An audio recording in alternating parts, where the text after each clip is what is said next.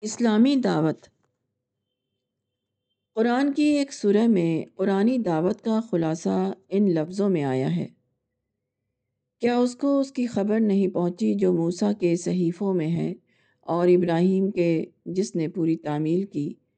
یہ کہ کوئی بوجھ اٹھانے والا کسی دوسرے کا بوجھ نہیں اٹھائے گا اور یہ کہ انسان کو وہی ملے گا جو اس نے کمایا اور یہ کہ انسان کی صحیح جلد دیکھی جائے گی۔ پھر اس کو اس کا پورا بدلہ دیا جائے گا اور یہ کہ تیرے رب کے پاس ہی پہنچنا ہے۔ النجم، چھتیس، بیالیس۔ ان آیات میں جو انداز دعوت ملتا ہے، اس کا نمونہ رسول اللہ صلی اللہ علیہ وسلم کے تقریروں میں بھی موجود ہے۔ مثلا آپ ہجرت کر کے مدینہ آئے تو آپ نے اپنی پہلی تقریر میں فرمایا جو شخص اپنے چہرے کو آگ سے بچا سکے وہ بچائے، خواہ وہ کھجور کے ایک ٹکڑے کے ذریعے ہو۔ اور جو شخص یہ بھی نہ پائے تو ایک پاک بول کے ذریعے۔ سیرت ابن حشام۔ صحابہ کرام کی تبلیغ کا انداز بھی یہی تھا۔ مثال کے طور پر عمرو بن میمون آودی کہتے ہیں، معاذ بن جبل رضی اللہ ہمارے درمیان کھڑے ہوئے اور تقریر کرتے ہوئے کہا کہ، اے بنی آد میں تمہاری طرف خدا کے رسول کا بھیجا ہوا قاصد ہوں۔ جان لو کہ خدا ہی کی طرف لوٹنا ہے۔ یہ لوٹنا یا جنت کی طرف ہوگا یا آگ کی طرف؟ تفسیر ابن کثیر۔ اسلامی دعوت در اصل خدا اور آخرت کی یاد دہانی ہے۔ انسان کو خدا سے جوڑنا اور آخرت کی پکڑ کا زندہ احساس پیدا کرنا یہی وہ اصل کام ہے جس پر اسلامی دعوت مرتکز رہتی ہے۔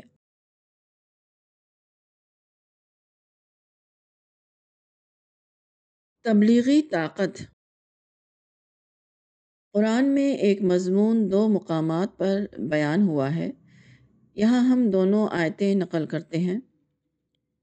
کیا وہ نہیں دیکھتے کہ ہم زمین کو اس کے کناروں سے گھٹاتے چلے آ رہے ہیں اور اللہ فیصلہ کرتا ہے، کوئی اس کے فیصلے کو پیچھے ڈالنے والا نہیں اور وہ جلد حساب کرنے والا ہے۔ الرات اکتالیس۔ کیا وہ نہیں دیکھتے کہ ہم زمین کو اس کے کناروں سے گھٹاتے چلے آ رہے ہیں؟ کیا پھر بھی وہ وہی غالب آنے والے ہیں؟ الانبیاء چوالیس۔ ان آیات کا پس منظر یہ ہے کہ رسول اللہ صلی اللہ علیہ وسلم نے مکہ میں اپنی دعوت کا آغاز کیا تو مکہ کے اکابر اور سرداروں نے آپ کو رد کر دیا۔ انہوں نے آپ کے ساتھیوں کو بہکایا، آپ کے بارے میں بے بنیاد پروپیگنڈے کیے، آپ کی معاشیات کو تباہ کیا، آپ کو اپنے قبیلے کی حمایت سے محروم کیا، آپ پر جارحانہ حملے کیے۔ آپ کو مجبور کر دیا کہ آپ اپنا وطن چھوڑ کر مدینہ چلے جائیں۔ قریش خوش تھے کہ انہوں نے یہ سب کر کے پیغمبر اسلام کا خاتمہ کر دیا ہے۔ انہوں نے آپ کے مسئلے کو ہمیشہ کے لیے دفن کر دیا ہے۔ این اس وقت یہ کہا گیا کہ تمہارا یہ بے بنیاد خیال صرف اس لیے ہے کہ تمہاری آنکھیں صرف قریب کے حالات کو دیکھ رہی ہیں۔ دور کے احوال کے کی تمہیں خبر نہیں۔ عین اس وقت جبکہ قریش اسلام کا جغرافی دائرہ تنگ کر رہے تھے، اس کا نظریاتی دائرہ بڑھتا چلا جا رہا تھا۔ ہر روز شرک کے حلقے سے کچھ افراد نکل کر اسلام کے حلقے میں داخل ہو رہے تھے۔ قریش اسلام کے مادی جغرافیہ کو تنگ کر کے خوش ہو رہے تھے، مگر اسلام کی تبلیغی طاقت خود قریش کے نظریاتی جغرافیے کو تنگ کر رہی تھی۔ اور تجربے نے ثابت کیا کہ پہلی طاقت کے مقابلے میں دوسری طاقت زیادہ مؤثر ہے۔ دعوت و تبلیغ سب سے بڑی طاقت ہے، بشرطے کہ اس کو صحیح طور پر استعمال کیا جائے۔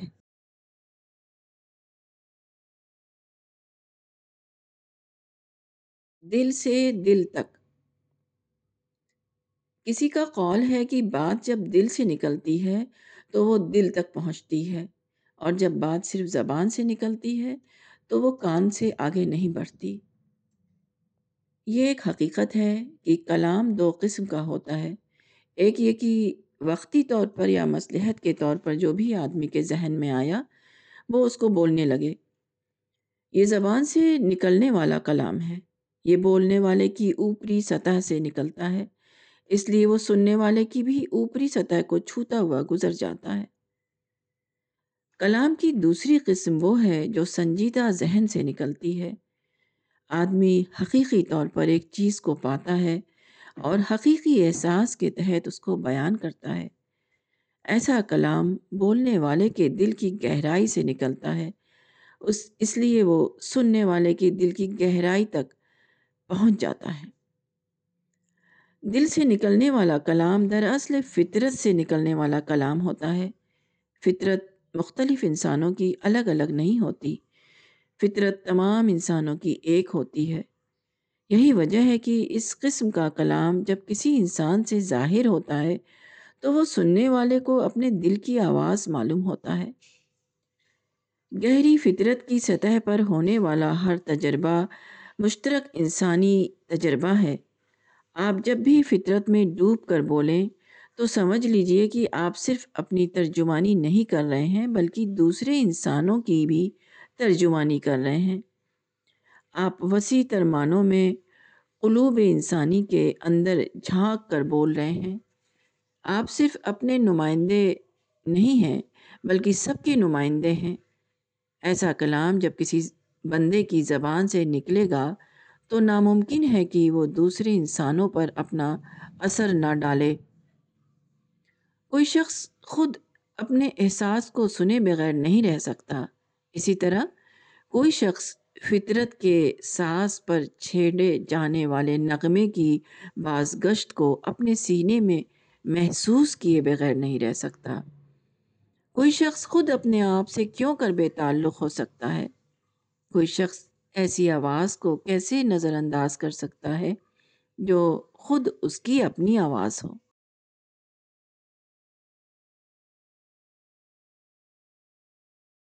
دعوت کے آداب ہمیر قدیم عرب کا ایک طاقتور قبیلہ تھا۔ اس نے موجودہ یمن کے علاقے میں کئی سو سال تک حکومت کی۔ رسول اللہ صلی اللہ علیہ وسلم نے صلح حدیبیہ کے بعد جب اطراف عرب کے حکمرانوں اور بادشاہوں کو دعوتی خطوط بھیجے، تو ہمیر کے شاہی خاندان کے افراد حارث مسرو نعیم بن کلال کے نام بھی دعوتی مکتوب روانہ فرمایا۔ اس واقعے کی تفصیلات طبقات ابن سعد، البدایہ و نہایہ اور دوسری کتابوں میں موجود ہیں۔ مذکورہ دعوتی مکتوب کو لے کر جو صحابی یمن گئے تھے، ان کا نام عیاش بن ربیہ ہے۔ حضرت عیاش کو اپنا مکتوب حوالہ کرنے کے ساتھ آپ نے کئی خصوصی ہدایات بھی انہیں دیے تھے۔ ان میں سے ایک ہدایت یہ تھی کہ راستے میں اعوذ باللہ من الشیطان الرجیم پڑھتے ہوئے جائیں اور جب منزل پر پہنچیں تو پہلے دو رکت نماز ادا کریں اور اللہ تعالیٰ سے کامیابی کی دعا کریں۔ اس کے بعد ان لوگوں کے یہاں جا کر انہیں رسول اللہ صلی اللہ علیہ وسلم کا دعوتی مکتوب پیش کریں۔ طبقات ابن سعد، جلد اول۔ حضرت عیاش رضی اللہ نے ایسا ہی کیا۔ انہوں نے راستے میں اعوذ باللہ من الشیطانی رجیم پڑھنے کا اہتمام کیا اور پھر دو رکت نماز پڑھ کر اپنے اور مدو کے حق میں دعائیں کی۔ اس کے بعد وہ ان کی قیام گاہ میں داخل ہوئے۔ تاریخ بتاتی ہے کہ تینوں اشخاص غیر معمولی طور پر متاثر ہوئے اور دعوت پر لبیک کہتے ہوئے اسلام قبول کر لیا۔ یہ واقعہ نو ہجری کا ہے۔ اس واقعے سے دائی کا اخلاق معلوم ہوتا ہے۔ جب ایک شخص کسی بھٹکے ہوئے آدمی کے سامنے حق کی دعوت پیش کرے تو اس کا امکان رہتا ہے کہ اس کی انا جاگ اٹھے اور وہ برے طریقے سے اس کا جواب دے۔ ایسے موقع پر دائی کو چاہیے کہ وہ مکمل طور پر اشتعال سے بچے۔ اور اگر بالفرض کے اندر جوابی اشتعال پیدا ہو، تو اس کو شیطانی فعل سمجھ کر وہ اللہ تعالیٰ سے پناہ مانگے۔ دائی کے دل میں مدعو کی اس حد تک خیرخواہی ہونی چاہیے کہ وہ اس کی ہدایت کی دعا کرنے لگے۔ وہ آخری حد تک اس کی ہدایت اور اصلاح کا حریث بن جائے۔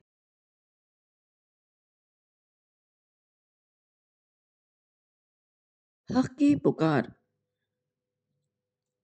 حضرت موسیٰ کو خدا نے فرعون کے سامنے دعوت حق کے لیے مقرر کیا تو بشری تقاضے کے تحت ان کے اندر کچھ گھبراہٹ پیدا ہوئی۔ خدا نے فرمایا کہ تم جاؤ، میں تمہارے ساتھ ہوں اور سب کچھ سن رہا ہوں اور دیکھ رہا ہوں۔ رسول اللہ صلی اللہ علیہ وسلم کے سلسلے میں ارشاد ہوا ہے کہ تم نے کنکری نہیں پھینکی بلکہ ہم نے پھینکی۔ الانفال سترہ۔ اس طرح کے واقعات سے معلوم ہوتا ہے کہ حق کے دائی کو خدا کی بے حد خصوصی مدد حاصل ہوتی ہے۔ دعوت حق کا کام اتنا مشکل کام ہے کہ کوئی انسان اس کو انجام نہیں دے سکتا۔ وہ اتنا نازک کام ہے کہ کوئی اس کی نزاکتوں کو نبھا نہیں سکتا۔ حقیقت یہ ہے کہ یہ صرف خدا ہی کے لیے ممکن ہے کہ وہ اس کو انجام دے اور یقیناً خدا ہی اس کو اپنی طاقت سے انجام دیتا ہے۔ خدا ہر قسم کے کامل اختیارات کا مالک ہے۔ تاہم یہاں خدا کی ایک سنت مانے ہیں وہ چاہتا ہے کہ انسان کے درمیان دعوت حق کا کام انسان ہی کے ذریعے انجام پائے، تاکہ غیب کا پردہ باقی رہے۔ ایمان دراصل نام ہے انکار کا موقع ہوتے ہوئے اقرار کرنے کا۔ اور یہ اسی وقت ممکن ہے کہ جب اس کام کو بشری سطح پر انجام دیا گیا ہو۔ یہاں خدا اور بندے کے درمیان ایک خاموش عہد ہے۔ خدا اس بندے کے ساتھ ہے جو خدا کے اس کام کے لیے اٹھے۔ خدا اس بات کا ضامن ہے کہ وہ اس کام کی انجام دہی کے لیے اپنے بندے کی ہر ممکن مدد کرے۔ وہ اس کی نادانیوں کو سنبھالے، وہ اس کی غلطیوں کو معاف کر دے، وہ اس کے ناموافق حالات کو موافق حالات میں تبدیل کر دے۔ وہ اس کو ہر قسم کے ضروری مواقع فراہم کرتا رہے، وہ کسی حال میں اس کو اکیلا نہ چھوڑے۔ شرط صرف یہ ہے کہ بندہ ہر حال میں حق پر قائم رہے، وہ ذرا بھی دائیں یا بائیں نہ جھکے۔ دعوت حق کا کام مکمل طور پر ایک خدائی کام ہے۔ یہاں کرنا سب کچھ خدا کو ہے، بندے کو تو صرف کھڑا رہنا ہے۔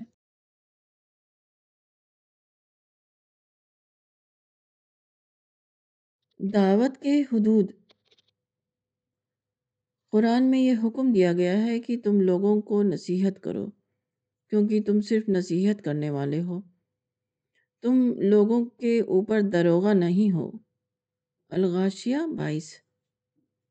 اسی طرح دوسرے مقام پر کہا گیا ہے کہ تم لوگوں کے اوپر جبر کرنے والے نہیں ہو۔ بس تم قرآن کے ذریعے اس شخص کو نصیحت کرو جو میرے ڈرانے سے ڈرے۔ قاف پینتالیس۔ حدیث میں ارشاد ہوا ہے۔ حضرت ابو موسیٰ کہتے ہیں کہ رسول اللہ صلی اللہ علیہ وسلم جب اپنے اصحاب میں سے کسی کو کسی کام پر بھیجتے تو فرماتے کہ خوشخبری دو۔ اور متنفر نہ کرو، آسانی پیدا کرو اور لوگوں کو مشکل میں نہ ڈالو۔ متفق علیہ۔ اس طرح کی آیتیں اور حدیثیں گویا دعوت کے عمل کی حد بندی کر رہی ہیں۔ اس سے معلوم ہوتا ہے کہ دائی کو ابلاغ کے دائرے میں رہ کر کام کرنا ہے، اس کو اجبار کے دائرے میں داخل نہیں ہونا ہے۔ اس کو یہ حق ہے کہ وہ سمجھانے بجھانے کے تمام ذرائع کو استعمال کرے۔ مگر اس کو یہ حق نہیں کہ وہ تقریبی طریقے اختیار کر کے لوگوں کو مجبور کرنے لگے۔ مثال کے طور پر فیملی پلاننگ کو لیجیے۔ فیملی پلاننگ کا موجودہ نظریہ اسلامی تعلیمات کے ساتھ مطابقت نہیں رکھتا۔ یہاں ایک دائی کو یہ کرنا ہے کہ وہ دلائل کے ذریعے اسلامی نقطۂ نظر کو ثابت کرے۔ اور اس طرح اس کے بارے میں لوگوں کو مطمئن کرنے کی کوشش کرے۔ اس طریقے کی ایک مثال راقم الحروف کی کتاب عظمت قرآن صفحہ تیئیس چھبیس میں دیکھی جا سکتی ہے۔ لیکن اگر کچھ لوگ اینٹی فیملی پلاننگ مہم چلائیں، وہ فیملی پلاننگ کے پوسٹر پھاڑیں، اخباروں کو جلائیں اور دکانوں کو بند کرائیں تو اس قسم کی مہم درست نہ ہوگی، کیونکہ یہ دعوت نہیں ایجیٹیشن ہے۔ یہ ابلاغ کی حد کو پار کر کے اجبار کی حد میں داخل ہونا ہے۔ اور اس قسم کا تجاوز دائی کے لیے جائز نہیں۔ ایسا طریقہ کار لوگوں کو اسلام سے متنفر کرنے کا سبب بنتا ہے۔ جبکہ ہمارا کام یہ ہے کہ ہم لوگوں کو اسلام کی طرف راغب کریں۔ اس قسم کی اینٹی مہم چلانا گویا دعوتی مواقع کو قتل کرنا ہے۔ اپنی حقیقت کے اعتبار سے یہ تقریبی کار ہے، کاری ہے، نہ کہ دعوت اللہ۔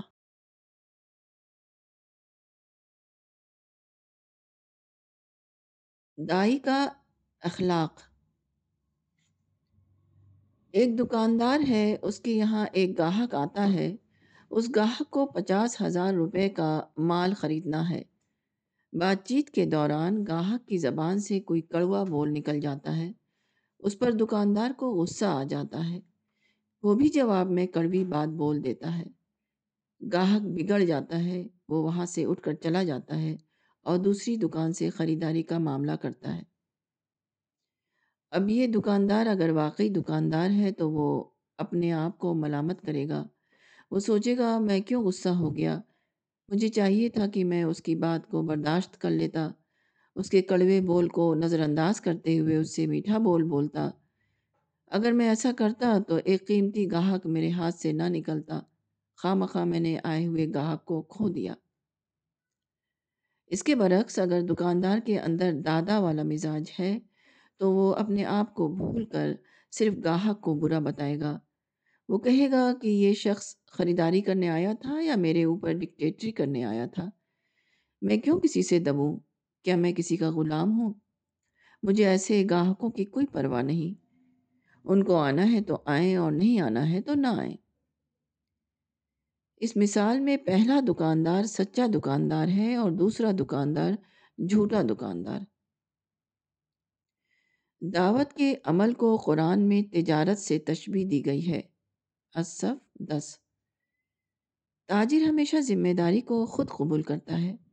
اس کے بغیر وہ دوسروں کو اپنا گاہک نہیں بنا سکتا۔ اسی طرح خدا کا دائی ایسا کرتا ہے کہ وہ فریق ثانی کی زیادتیوں کو نظر انداز کر کے یک طرفہ طور پر اس کے ساتھ حسن اخلاق کا معاملہ کرتا ہے۔ کیونکہ اس کے بغیر وہ دوسروں کو اپنا مدعو نہیں بنا سکتا۔ ایک تاجر اپنی دنیا کے فائدے کے لیے جو کچھ کرتا ہے، وہی ایک دائی اپنی آخرت کے فائدے کے لیے کرتا ہے۔ اس اعلیٰ کردار کے بغیر نہ کوئی تاجر تاجر بن سکتا اور نہ کوئی دائی دائی۔ تاجرانہ کردار کے بغیر تجارت نہیں، اسی طرح دائیانہ کردار کے بغیر دعوت نہیں۔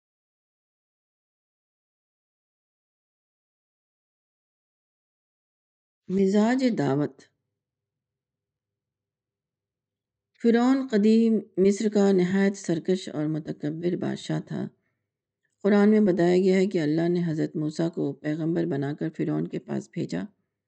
اس وقت اللہ نے حضرت موسیٰ اور آپ کے شریک نبوت حضرت ہارون کو جو ہدایت کی وہ یہ تھی۔ تم دونوں فرعون کے پاس جاؤ، وہ حد سے نکل گیا ہے، پھر اس سے تم لوگ نرمی کے ساتھ بات کرنا، شاید وہ نصیحت قبول کرے یا ڈر جائے۔ تاہا چوالیس۔ یہ فرعون سرکشی کی آخری حد پر پہنچ گیا تھا۔ مزید یہ کہ اللہ تعالیٰ کو معلوم تھا کہ وہ اصلاح قبول کرنے والا نہیں ہے۔ پھر بھی پیغمبر کو حکم ہوتا ہے کہ اس کے پاس جاؤ تو اس سے نرمی و شفقت کے ساتھ بات کرنا۔ اس کی گمراہی اور سرکشی کی بنا پر سختی کا انداز مت اختیار کرنا۔ اس آیت کی تشریح میں مفسر ابن کثیر نے لکھا ہے۔ اس آیت میں بہت بڑا سبق ہے۔ وہ یہ کہ فرعون حد درجہ سرکشی اور گھمنڈ میں مبتلا تھا اور موسیٰ انسانوں میں سے اللہ کے چنے ہوئے تھے۔ پھر بھی اور اس کے باوجود حکم ہوا کہ فرعون کو مخاطب کریں تو صرف نرمی اور ملاطفت کے ساتھ مخاطب کریں۔ اس واقعے سے دعوت کا مزاج معلوم ہوتا ہے۔ اس سے معلوم ہوتا ہے کہ دعوتی کلام کو لازمی طور پر نرم کلام ہونا چاہیے۔ مدعو کا ظلم اور سرکشی اپنی آخری حد پر پہنچ جائے، حتیٰ کہ یہ بھی واضح ہو کہ وہ ہدایت قبول کرنے والا نہیں۔ تب بھی دائی کے لیے جائز نہیں کہ وہ اپنے نرم انداز کو چھوڑ دے۔ دائی کو یک طرفہ طور پر نرمی اور شفقت پر قائم رہنا ہے۔ خواہ مدعو جو انداز بھی اختیار کرے۔ دائی بننا صبر کی زمین پر کھڑا ہونا ہے۔ جو لوگ صبر کی زمین پر کھڑے ہونے کی طاقت نہیں رکھتے، انہیں دعوت کا نام بھی نہیں لینا چاہیے۔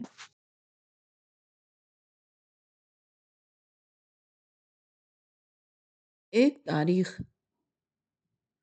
بائبل کے بیان کے مطابق، حضرت یوسف علیہ السلام کی دعوت پر جب ان کا خاندان مصر گیا، تو افراد خاندان کی کل تعداد سڑسٹھ تھی۔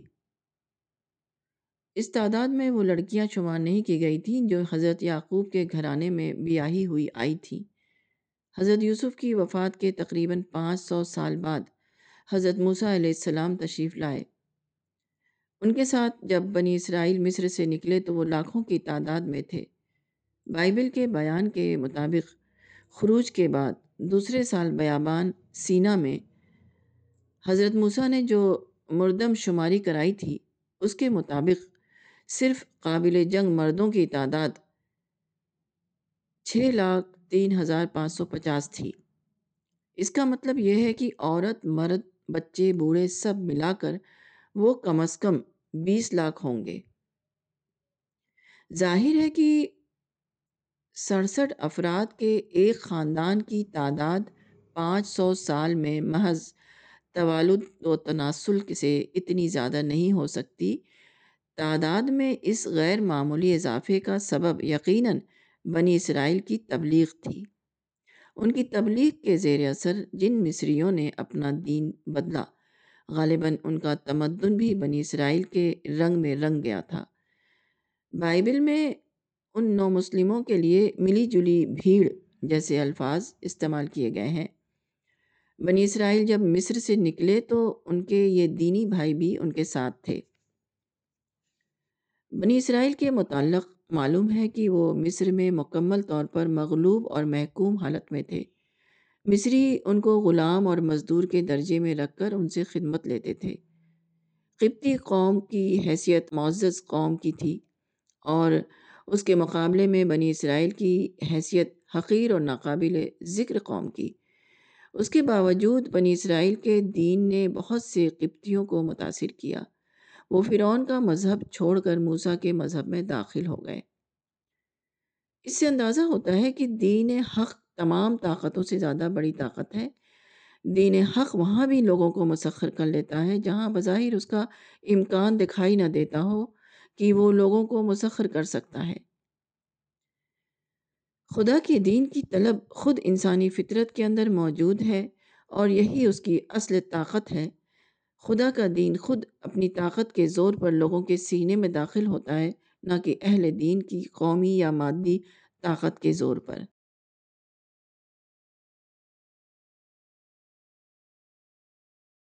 تبلیغ کے طریقے۔ نو ہجری میں رسول اللہ صلی اللہ علیہ وسلم اور اہل شرک کے درمیان حالت جنگ قائم تھی۔ عین اس وقت قرآن میں حکم دیا گیا کہ اگر مشرقین میں سے کوئی شخص تم سے پناہ مانگے تو اس کو پناہ دو تاکہ وہ اللہ کا کلام سنے۔ حتیٰ یسما کلام اللہ، التوبہ چھ۔ دوسری جگہ قرآن میں تبلیغ کا حکم دیتے ہوئے ارشاد ہوا ہے کہ تم ان کو قرآن کے ذریعے نصیحت کرو۔ فضکر ہم بالقرآن۔ قاف پینتالیس۔ پہلی آیت میں سننے کی بات کہی گئی ہے اور دوسری آیت میں سنانے کی۔ اس سے معلوم ہوا کہ تبلیغ کے دو طریقے ہیں۔ ایک یہ کہ مخاطب کو سننے کا موقع دیا جائے دوسرے یہ کہ دائی خود مخاطب کو کے پاس پہنچ کر اس کو سنائے۔ ایک کو بالواسطے تبلیغ کہہ سکتے ہیں اور دوسرے کو براہ راست تبلیغ۔ اسلام میں سب سے زیادہ اہمیت تبلیغ کی ہے، حتیٰ کہ عین جنگ کے دوران دشمن قوم کا ایک فرد مسلم آبادی میں آ جائے تو اس کو موقع دیا جائے گا کہ وہ آزادانہ طور پر اسلام کو سمجھ سکے۔ مسلم معاشرے میں کلام خداوندی یا تعلیمات اسلامی کا چرچا اس طرح جاری رہنا چاہیے کہ جب بھی کوئی شخص وہاں آئے تو وہ خدائی بات کو سن سکے اور اسلام کی تعلیمات سے واقف ہو سکے۔ وہی معاشرہ مسلم معاشرہ ہے جو اپنے ماحول کے اعتبار سے اسلام کی عملی تبلیغ بنا ہوا ہو۔ اسی کے ساتھ مسلمانوں میں سے ایک گروہ کو اسلام کی براہ راست تبلیغ میں سرگرم رہنا چاہیے۔ ان پر فرض ہے کہ وہ غیر مسلم اقوام کی زبان سیکھیں، ان کی تہذیب کا مطالعہ کریں، وہ فکری اور علمی اعتبار سے اپنے آپ کو اس کے لیے تیار کریں کہ وہ غیر مسلم اقوام پر اسلام کی مؤثر تبلیغ کر سکے۔ کسی مسلم معاشرے کو جانچنے کا یہی صحیح ترین معیار ہے، جس معاشرے میں یہ دونوں باتیں پائی جائیں، وہ مسلم معاشرہ ہے اور جہاں یہ دونوں باتیں موجود نہ ہوں، وہ ایک عام قسم کا دنیاوی معاشرہ ہے، نہ کہ حقیقی معنوں میں وہ معاشرہ جس کو مسلم معاشرہ کہا جائے۔ اسلام ایک تبلیغی مذہب ہے، اس لیے اسلام کی تمام سرگرمیاں تبلیغ رخی، تبلیغ اورینٹڈ ہیں، حتیٰ کہ ہنگامی دور کی سرگرمیاں بھی۔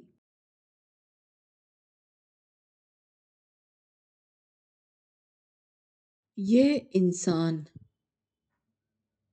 قرآن میں ارشاد ہوا ہے، زمین و آسمان میں کتنی ہی نشانیاں ہیں جن سے لوگ گزرتے رہتے ہیں، مگر ان پر وہ دھیان نہیں دیتے۔ یوسف ایک سو پانچ۔ جو بات ہم انسانی زبان میں کہنا چاہتے ہیں، وہ کائنات میں زیادہ بہتر طور پر خدائی زبان میں نشر ہو رہی ہے۔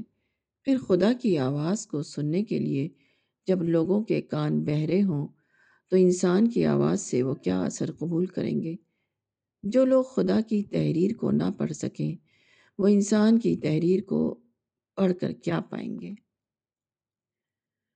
کائنات کی وسطوں اور عظمتوں سے زیادہ کون اس بات کا سبق دے سکتا ہے کہ انسان انتہائی طور پر ایک حقیر وجود ہے؟ عجز کے سوا کوئی اور رویہ اس کے لیے درست نہیں۔ اس کے باوجود انسان گھمن کرتا ہے۔ اسرا سینتیس۔